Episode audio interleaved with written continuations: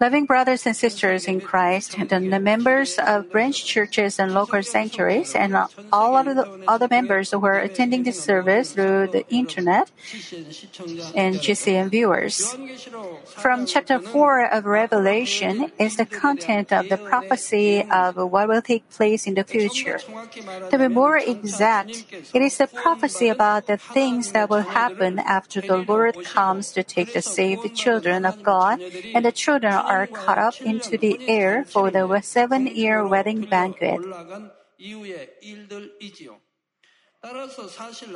Therefore, what I'm now going to explain about to you may not directly concern those of you who will be saved and go to heaven. Of course, at the end of this book of Revelation are the contents for the saved children of God, such as the seven year wedding banquet, the millennium kingdom, and New Jerusalem. But the rest of its contents is about the seven year great tribulation that will take place on this earth.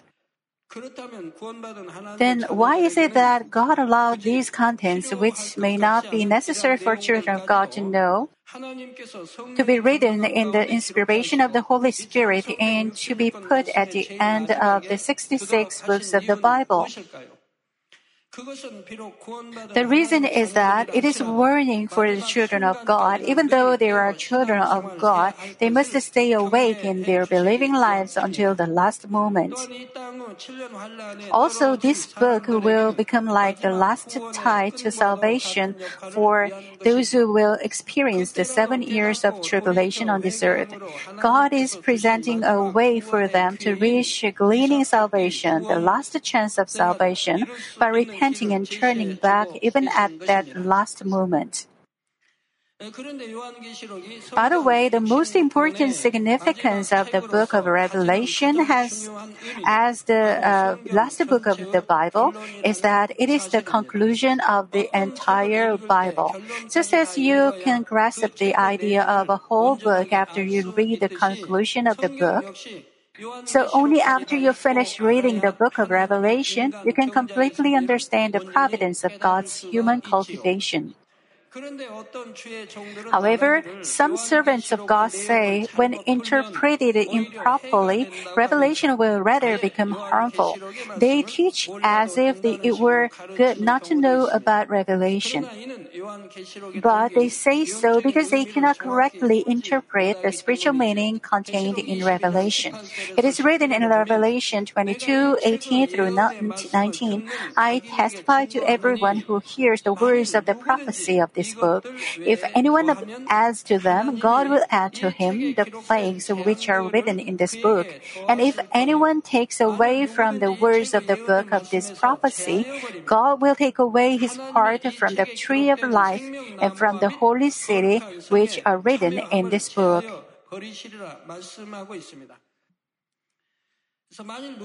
If anyone takes away from the words of the book of this prophecy, God says we shouldn't do that, or God will take away his part from the tree of life and from the holy city which are written in this book. The Bible makes it clear that we should not take away the words of prophecy in this book. How could we take away the words given by God? Therefore, the contents of Revelation are never unnecessary. They are rather definitely need to know words in order to come to the tree of life and to enter the holy city. Moreover, Exodus 12, 9 and 10 say, But rather it roasted with fire both its head and its legs along with its entrails, and you shall not leave any of it over until morning. And whatever is left of it until morning you shall burn with fire. We must eat the whole lamb, which is the word of God, the entire 66 books of the Bible. It tells us to eat the whole lamb without leaving any parts over. It means that we should eat them on all until morning. Why? Before God takes away our souls, we should diligently eat them and dwell in the light. Particularly, those who live in this end time should eat them all before our Lord returns to take us. We must eat it and make bread out of it until even until morning. In other words, until the Lord comes back to take us. As I to- told you earlier, the contents of Revelation are the must-know words. We must eat and make bread out of them in order to be awake in our believing lives in these last days. I wish that you will listen to this lecture on Revelation carefully and be awake in your believing lives. I pray in the name of the Lord Jesus Christ that all of you may be caught up into the air together and meet the Lord when He comes back to take us. Brothers and sisters in Christ, the chapter 4 of Revelation records the scene that will take place around the throne of God. When the Apostle Paul wrote the book of Revelation, he wrote the things of heavenly kingdom that would take place in the distant future. He also wrote in detail about the upcoming Third World War. How could he ever know about helicopters or rockets which would appear more than 2,000 years later in the Third World War? He had no idea at all, but he described them just as God showed him. I'll explain about them in detail through his sermons. Then how was it possible for the Apostle John to observe and write the details of what would happen in the future, transcending space and time? Apostle John wrote what his spirit saw. Likewise, the spirit can transcend time and space, foreknow the things of the future and the things of the past.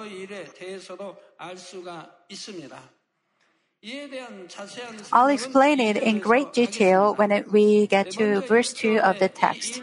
Now, verse 1 says, After these things I looked, and behold, a door standing open in heaven, and the first voice which I had heard, like the sound of the trumpet speaking with me, said, Come up here, and I will show you what must take place after these things. Here, these things in the beginning of this verse refer to the incidents that happened from when Apostle John started to receive revelation till he received the words given to the seven churches. Apostle John didn't receive the whole revelation at once. He repeated praying and receiving revelation over, over an extended period of time. Up until this point, he had received the words that were given to the seven churches. And from this point on, he was to receive the prophecy about the things that would take place in the future. In order to receive revelations, he had to be completely seized by the inspiration of the Holy Spirit. To make that happen, he had to pile up countless prayers and go into deep prayers. His heart had to be clean without any speck, blemish, or flaw. When you pray in tongues, you get inspired and filled with the Holy Spirit. When that happens, you may also find yourself praising in tongues. It just comes out before you know it. As you go further, your body moves in beautiful motion, so you wonder, I've never learned how to dance, but how can I dance like this?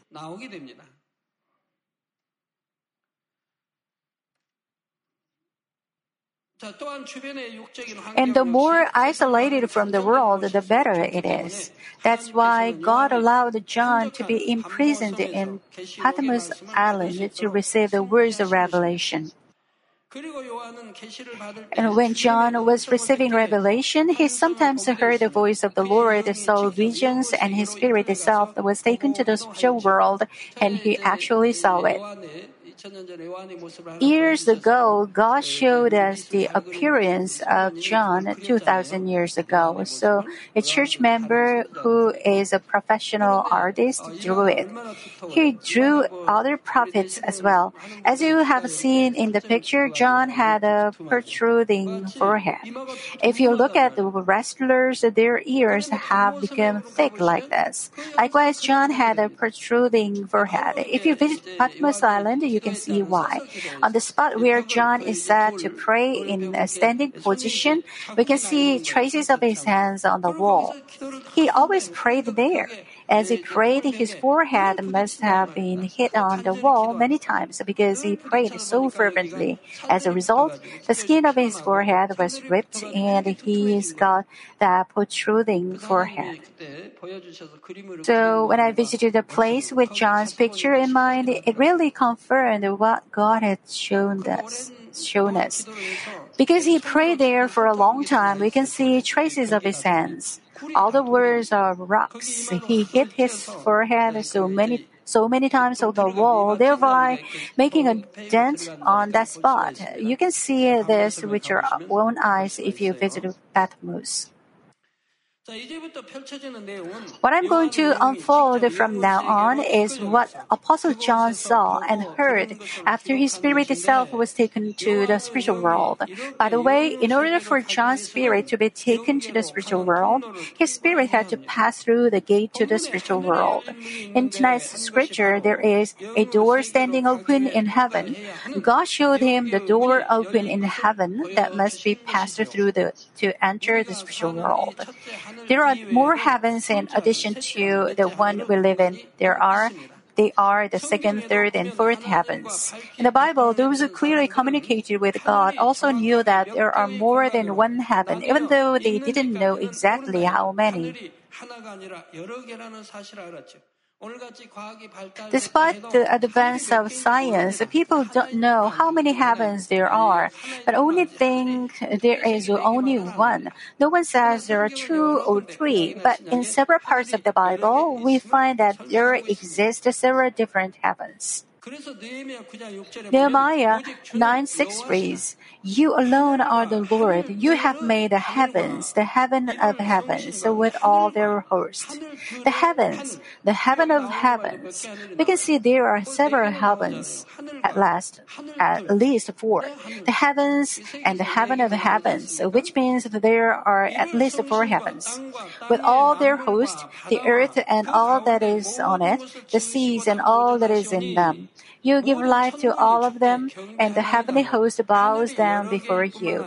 The Bible says not only that there are multiple heavens, but also there uh, that there is a higher level of heaven of the heavens. Also, Psalm 68:33 says, To him who rides upon the highest heavens, which are from ancient times, who rides upon the highest heavens. Here, the heavens are plural. Behold, he spoke forth with his voice, a mighty voice. And Jeremiah 10:12 says, It is he who made the earth by his power, who established the world by his wisdom, and by his understanding he has stretched out the heavens. The Bible clearly speaks of heavens in the plural form both in the Old and New Testaments. Now, in order to move from this heaven to that heaven among these multiple heavens, you must pass through the gate of its respective heaven. Each heaven has its gate. Deacon Stephen also saw the heavens opened and our Lord standing at the right hand of God. He was able to see that because uh, the, the gate to heavens was opened. Especially, only the spirit that is separated from the body can enter the spiritual world, since the physical body cannot enter the spiritual world.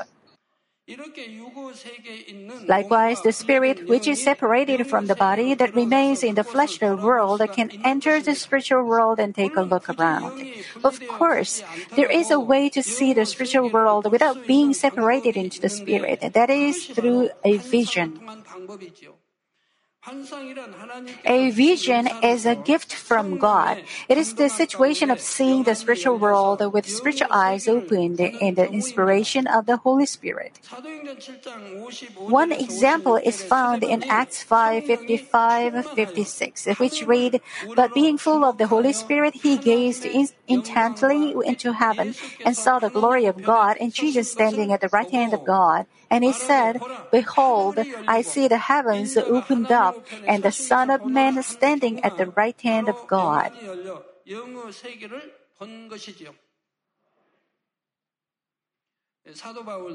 Apostle Paul also described he was caught up to the third heaven where the heavenly kingdom is located.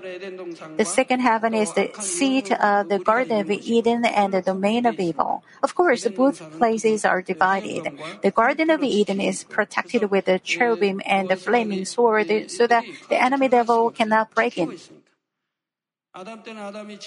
Since Adam was driven out of the garden, it has been protected with a cherubim and the flaming sword lest the enemy devil should enter there, eat from the tree of life and gain eternal life. It is also to prevent the enemy devil from tempting the people in the garden, so the Bible says they are protecting it. But is this no longer true today? It is still so as written in the Bible. Not knowing this, people are trying to find it somewhere in the Middle East. How ridiculous this is. The Bible clearly says God formed Adam of dust from the ground. After that, he made a garden of Eden. He then took the man and put him there. God made the garden in a separate place and placed the man there. It was the place where a living spirit could live. That's how man lived initially. However, this case of seeing the spiritual world with the open spiritual eyes is not the case that the spirit itself goes to the spiritual world. Since God opens the spiritual world as occasion arises, it is somewhat limited in seeing and understanding. In other words, it is the case where God shows a special scene at the moment and as the occasion may call. When someone saw heaven in a vision, chances are that he saw just a part of heaven instead of the entire heaven. Therefore, a vision is not that the spirit by itself goes to the spiritual world to see, hear, and experience. It is rather a work of God when there is a need to open the spiritual space, see the part of it, and understand something. Contrary to seeing, hearing, and experiencing the spiritual world in part, there is a case where the spirit itself is separated from the body and goes to the spiritual world to see, hear, and completely experience it as a whole. Here, the spirits being separated is not the same phenomenon as with the division of the spirit as God the Trinity. It is the phenomenon of the spirit being separated from the human body. God the Trinity can divide into countless spirits at the same time, but only one spirit can be separated from a human body, and it can go to only one place. God can divide into countless spirits and visit many places, whereas a human has only one spirit, so he can visit only one place at a time. It's totally different, from God the Trinity. God the Father, the Son, and the Holy Spirit can divide into countless spirits and visit many places. That's why our Lord tells us that if two or three have gathered together in His name, He would be there in their midst. His Spirit is divided and visited where two or three people gather in our Lord's name. Apostle John is the case where his spirit was separated and saw the spiritual world. However, even in this case of the spirit, spirit being separated and going to the spiritual world, depending on whether he was a man of flesh or a man of spirit, the method is different. In, ca- in the case of the one who knows the word of the truth, whose heart is the heart of and who accomplishes sanctification, in other words, the one whom God can acknowledge, such a person can smoothly separate his spirit from the body in the inspiration of the Holy Spirit. And even when his spirit is separated from his body, his body keeps on doing its fleshly operations so that he can feel and recognize the surroundings. And his spirit can see, hear, feel, and experience the spiritual world at the same time. Apostle John saw paradise in the third heaven through this kind of his spirit being separate. Apostle Paul said in 2 Corinthians 12 1 through 4 Therefore, boasting is necessary, though it is not profitable. But I will go on to visions and revelations of the Lord. I know a man in Christ who 14 years ago, whether in the body I do not know, or out of the body I do not know, God knows such a man was caught up to the third heaven. And I know how such a man, whether in the body or apart from the body, I do not know, God knows, was caught up into paradise and heard inexpressible words. He says he was caught up. He didn't go there for himself, but he was caught up. Likewise, after God created Adam out of dust from the ground, he made a Garden of Eden in a separate place and put him there.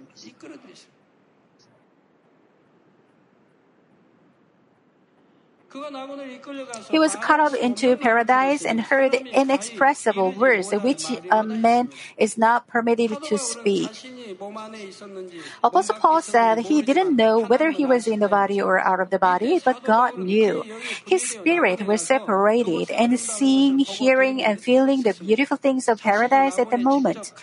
It was as if he himself were in paradise, but at the same time his body, which was on this earth, could still breathe and feel the surroundings. That's why he felt as though he was in paradise or he was staying in this earth. However, there was a reason Apostle Paul said he didn't know whether he was in the body or out of the body, but God knew. He said this way not to give a chance of being slandered by those who don't know about the spiritual world, but misunderstand it and pers- persecuted others. It is natural, however, that a man who doesn't have any spiritual experience should be confused if he encounters this case without any knowledge about it. But after he experiences this situation a couple of times more, he will figure out what situation he is in. He will not be confused or perplexed, but rather his spirit will all the more freely take a look around the spiritual world. From God's perspective, this is the most proper and desirable way when He wants to show him the spiritual world by having the, his spirit separated. But this method is allowed only to those who have cultivated the heart into spirit and those who are proper in the sight of God. Therefore, this is a rare and not so easy case. That's because even though showing just a part through a vision is possible by giving a gift, separating one's spirit and the inspiration of the Holy Spirit is beyond the scope of a gift. It's directly related to a matter of sanctification. As I explained already, however, since only the part can be seen through a vision, God works through the separation of spirit when He wants to show the big picture or the whole thing. If a man is not yet a proper man to be recognized in the sight of God, instead of having his spirit separated in the inspiration of the Holy Spirit, God uses a method called a transformed spirit body. Among those who testify that they've been to heaven, there are some who say that they've been to heaven in their transformed spirit body. Actually, it is the work of God who enforced his authority. When in the transformed spirit body, the physical body is only breathing without recognizing anything. And sometimes things may go wrong when spirit is separated through a method of the transformed spirit body. Of course, in the case where God enforces His authority in His special providence, God surely protects the individual. But there still are dangerous factors. Since he is not sanctified and armed with the truth, chances are that things may go wrong when his separated spirit has contact with evil spirits or when his spirit has in a wrong direction in the spiritual world. Also, even though he himself may say that he was in his transformed spirit body, actually he may not have been. Chances are that he is talking about what he saw in, the, in his thoughts. Therefore, Therefore, it is very rare that God accomplishes his work through the method of a transformed spirit body. It doesn't have to be done in that way. This uh, rare case may happen when God must work through a certain man, even though he doesn't know much about the truth, or even though he is far from the goodness. In order to accomplish his providence, he enforces his authority through the method of the transformed spirit spirit body. But what God wants is not through such a method transforms the spirit body. If there is a man who is proper in justice, God can work through the normal and proper method of separating spirit and the inspiration of the Holy Spirit. And only in the case when such a proper man has his spirit separated can he see the spiritual world as deep as New Jerusalem in the providence of God. Right now, Apostle John was able to see the things as deep as the throne of God through the method of separation of his spirit and the inspiration of the Holy Spirit. In order to lead the spirit of Apostle John to the throne of God, the Lord opened the door in heaven and said to Apostle John, Come up here, and I will show you what must take place after these things. It means that he would show Apostle John what must take place after these things, such as the seven year great tribulation, the seven year wedding banquet, the millennium kingdom, and the great white throne judgment. The voice of the Lord was as loud as the sound of a trumpet, as written in Revelation 1:10. When the Lord said to Apostle John that his spirit would come up to the spiritual world, just as Apostle John said in the verse 2, immediately I was in the spirit. He was the inspiration of the Holy Spirit, and his spirit went to the throne of God. By the way, what Apostle John saw at this moment was not what was happening in heaven at that moment. It was what would take place in the future. Apostle John was able to see what would take place in heaven in the future many years later. Now, how in the world is it possible? It is because the Spirit can transcend space and time. Of course, it is only the Spirit of God, the Trinity, that can transcend time and space. But if God allows, a man's spirit can also transcend time and space and go to any place in the future or in the past.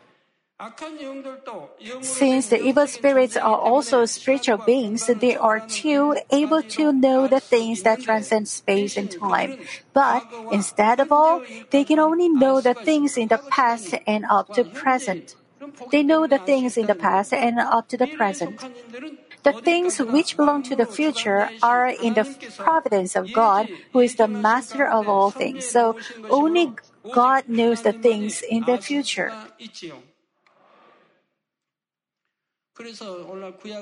Today, people mis- misinterpret the scene where King Saul met the, with the spirit of Samuel. Most people misinterpret this part. The spirit of Samuel appeared to Saul with his robe on. Samuel said to Saul, why have you disturbed me? Because he was busy teaching and taking care of the souls in the upper grave, where good saved ones stayed. However, some people say that this was actually an evil spirit. But afterwards, things turned out just as the spirit of uh, Samuel prophesied. It's only God who foreknows the upcoming events, such as who will die or whether a nation will be destroyed. Then, how could an evil spirit have ever known future things that only God knows, but people interpret the Bible in the wrong way. The evil spirits will never be allowed to know the things of the future. Only God foreknows the upcoming events. Only God knows what will happen tomorrow. Because the evil spirits have authority to instigate and handle evil men as their slaves. However, the evil spirits can know only a little bit of what will happen to those evil men. For example, since they can incite or provoke an evil man to deceive others, to some degree they can foresee the result of the things that are related with such a man. Therefore, those who read others' fortune or cast spells through the contact with the evil spirits pretend to foresee the future of others based on what the evil spirits tell them about their past and present situation and the level of their evilness. People of the flesh pass judgment and condemnation as if they knew others' mind inside out. They talk as if they knew what the other person was about to say. Among fleshly people, it's possible to read each other's mind to some degree. Because their minds and thinking are similar, they can make a rough guess. guess. Of course, their guesses guesses are not always right, but people who are smarter than may have more chances of making a right guess. However, no matter how smart fleshly people are, they don't know the hearts of people of spirit because they are greatly different from men of spirit in their minds and thinking. Although they pretend to know, their guesses are wrong, so they shouldn't judge and condemn. But those who have come into spirit can know the hearts of fleshly people because they went through all the process. Only men of spirit can grasp the hearts of men of spirit, whereas fleshly people don't. For fleshly people, it is no use trying to guess the hearts of spiritual people. They couldn't be right. So those men of flesh should abstain from passing judgment and condemnation. But you should be aware that it is only God the Trinity that knows the things of past, present, and future, transcending time and space, and that only when such God works can the things of the future be clearly explained by a proper man. What is the term for accurate fortune tellers? I don't remember. Was some fortune tellers just tell fortunes out of their own thoughts? There are ones uh, who are accurate to some degree. These people are inspired by demons, so their predictions could be right to some degree. Because uh, they know the hearts of fleshly people. If a person is about to buy a house, a fortune teller knows this. So he asks his customer, I know you are going to buy a house, aren't you? Then he's surprised. Fortune tells um, tellers uh, know that because uh, because they can read the minds of flesh people. But are they always right? No, they might may be wrong as well. Right now, he intends to buy a house, but he may change his mind later on and not buy a house. Then the prediction turns out to be wrong. However, God knows whether he will change his mind. A fortune teller can make predictions by reading a person's mind, but once he changes his mind afterwards, the prediction is not right.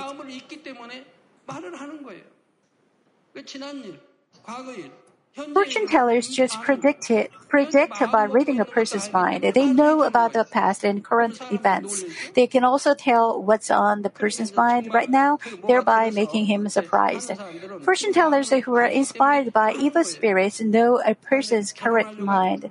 So they say, I know you are in a relationship. You are going to marry, right? They can tell it because they know the hearts of fleshly people and know what's on their mind right now. But they are not always accurate. If the person's mind changes afterwards, it turns out to be wrong. Suppose the person who was going to buy his house got all his money stolen, then he can't buy the house. Fortune tellers don't know that. Brothers and sisters, from the moment Apostle John said, Behold, in the verse 2, he speaks what his spirit saw and heard. It was the throne of God that was the first place. The Apostle Paul wrote about his sin paradise 14 years ago. When Paul was writing about that, he was qualified to see even New Jerusalem. 그러나 그 14조 전에는 아직 악도 있고, 예, 아직 But it was 14 years ago when he still had evil and truth. For this reason, he was allowed to see no more than paradise. But what about the Apostle John? You know how much he received trial until he was over 90. He was sentenced to death because of the Lord and thrown into the furnace of boiling oil. But it was not God's will for him to die, so his body was unharmed even after being thrown into the furnace. He then was banished to Patmos Island. Nowadays, the island is a tourist spot and crowded, crowd with people. At the time, it was a sec- secluded and remote place where it was impossible to escape. There, God led him to pray and receive his revelations. How much he must have sanctified his heart! He must have prayed only and become totally sanctified without any forms of evil. Then, as God's revelations came upon him, his spirit was allowed to visit even the throne of God.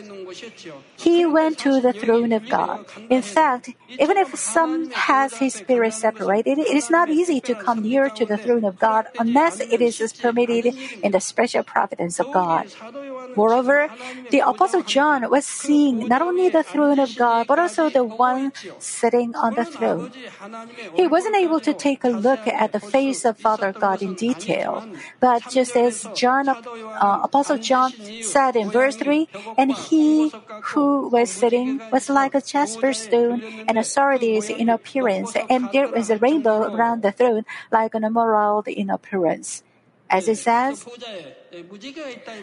there is a rainbow around the throne of God. His throne is surrounded by a rainbow. And he who was sitting was like a jasper stone and a sardius in appearance.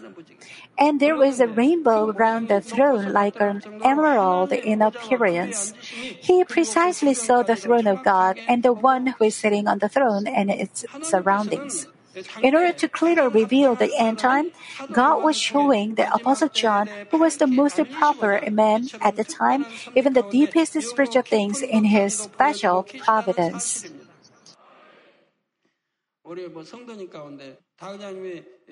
One of our church members said that he repented that he got suspicious when I said the prophet Moses was a good man during my sermon.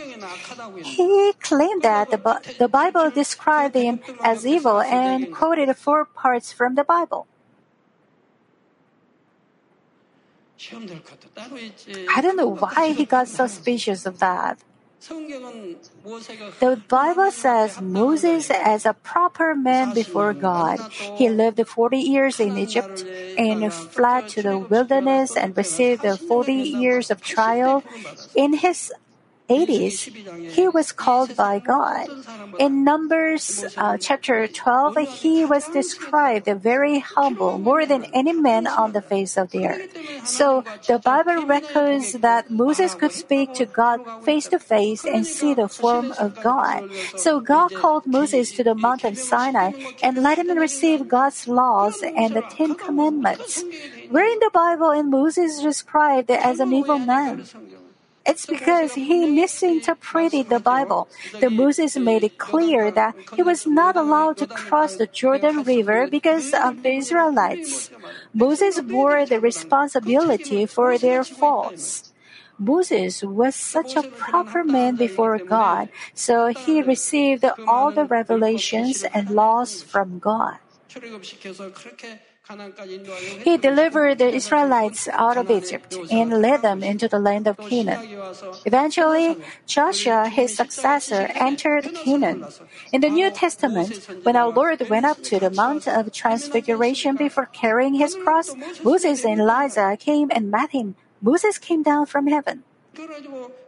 There, Moses conveyed God's precious will to our Lord. It was right before our Lord carried his cross. Also, the book of Jude um, presents a scene in which Michael, the archangel, disputed with the devil and argued about the body of Moses. How could you call Moses evil? Did Moses ever do something evil? Even when God proclaimed he could he would destroy the Israelites and make of him a nation, Moses beseeched God not to destroy the people. He asked God to save them. How could we dare judge Moses as evil? There is a person who misunderstood the Bible and judged that I was wrong when I said Moses was a good man during my sermon. If he listens to sermons with such attitudes, how could he have faith?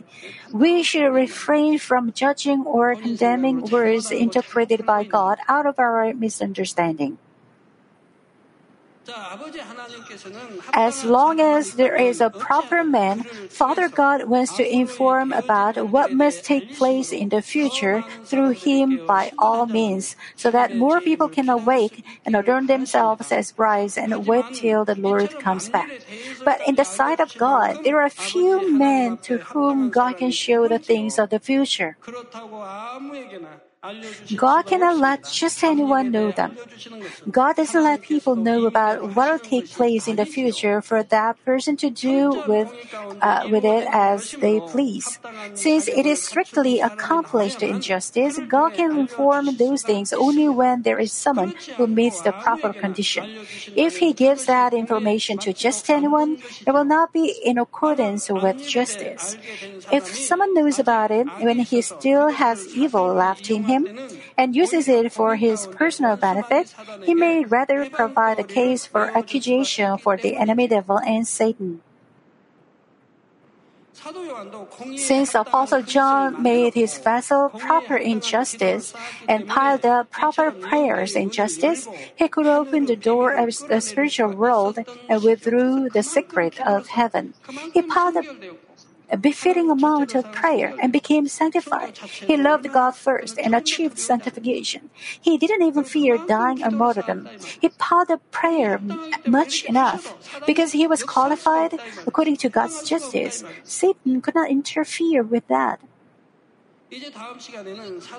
In the next lecture, we will take a look at the throne of God and the one sitting on it. In other words, the image of God and the situation of the surroundings loving members.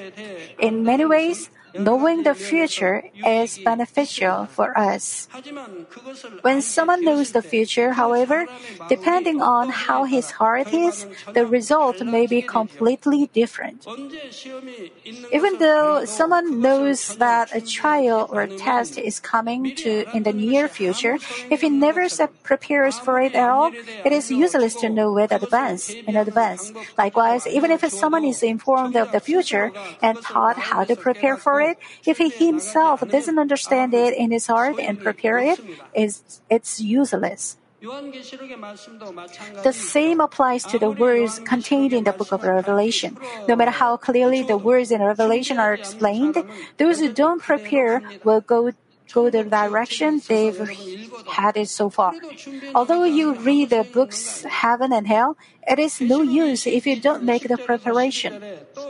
It is like what Revelation 12, 22, 10 through 12 says. And he said to me, Do not seal up the words of the prophecy of this book, for the time is near. Let the one who does wrong still do wrong, and the one who is filthy still be filthy. And let the one who is righteous still practice righteousness, and the one who is holy still keep himself holy. Behold, I am coming quickly and my reward is with me to render to everyone according to what he has done. Behold, I am coming quickly.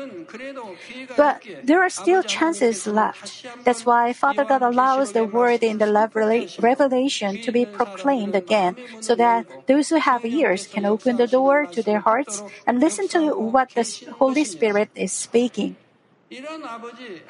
May all Manmin Church members and those who are listening to this message understand such a burning heart of Father God, be awake, and live proper believing lives to adorn yourselves as the Lord's bride. In the name of the Lord Jesus Christ, I pray.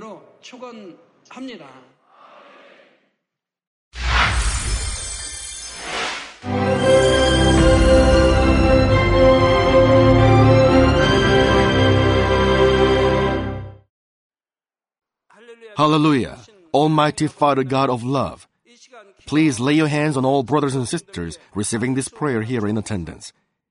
Lay your hands on all the members of the branch churches and local sanctuaries, and all the GCN TV viewers, and those who are watching via satellites, cables, and internet all over the world, transcending space and time. Plant faith in their hearts and drive out their negative thoughts and doubts. Let all the trials and afflictions leave them. By the fire of the Holy Spirit, from head to toe, scorch their sick and affected parts, including all cells, tissues, and nerves, all internal organs and intestines. Let the light of creation come upon them. In the name of the Lord Jesus Christ, I command the enemy devil and Satan, all diseases, germs and viruses, and infirmities, go away. Let the light shine on them. Scorch their incurable and long-term diseases by the fire of the Holy Spirit. Burn all kinds of endemic and contagious diseases like malaria. Be cleansed and made well. All epidemic diseases, such as colds and fever, go away from them. Protect them from any kinds of germs and viruses and bacteria. Heal them of all kinds of cancers like stomach cancer, lung cancer, liver cancer, breast cancer, womb cancer, intestinal cancer, and all other diseases like AIDS, leukemia, cerebral apoplexy, high blood pressure, low blood pressure, heart disease, lung disease, diabetes, women's diseases, thyroid diseases, and all inflammations. Let them be made whole from polio, stroke, arthritis, herniated discs, and many others. Let all kinds of pains disappear from them, like back pain, headache, and neuralgia. Set them free from epilepsy, autism, depression, neurosis, and all other mental diseases. Loosen them from all kinds of paralysis and let them get up, walk, and jump. Let them regain good eyesight and restore good hearing. Let the blind open their eyes and the deaf come to hear and mute begin to speak. Heal them of after effects of all kinds of accidents. Restore their ruptured and broken bones. Restore them from burns and let the heat and burning sensation go away from them. Father, let there be no scars left.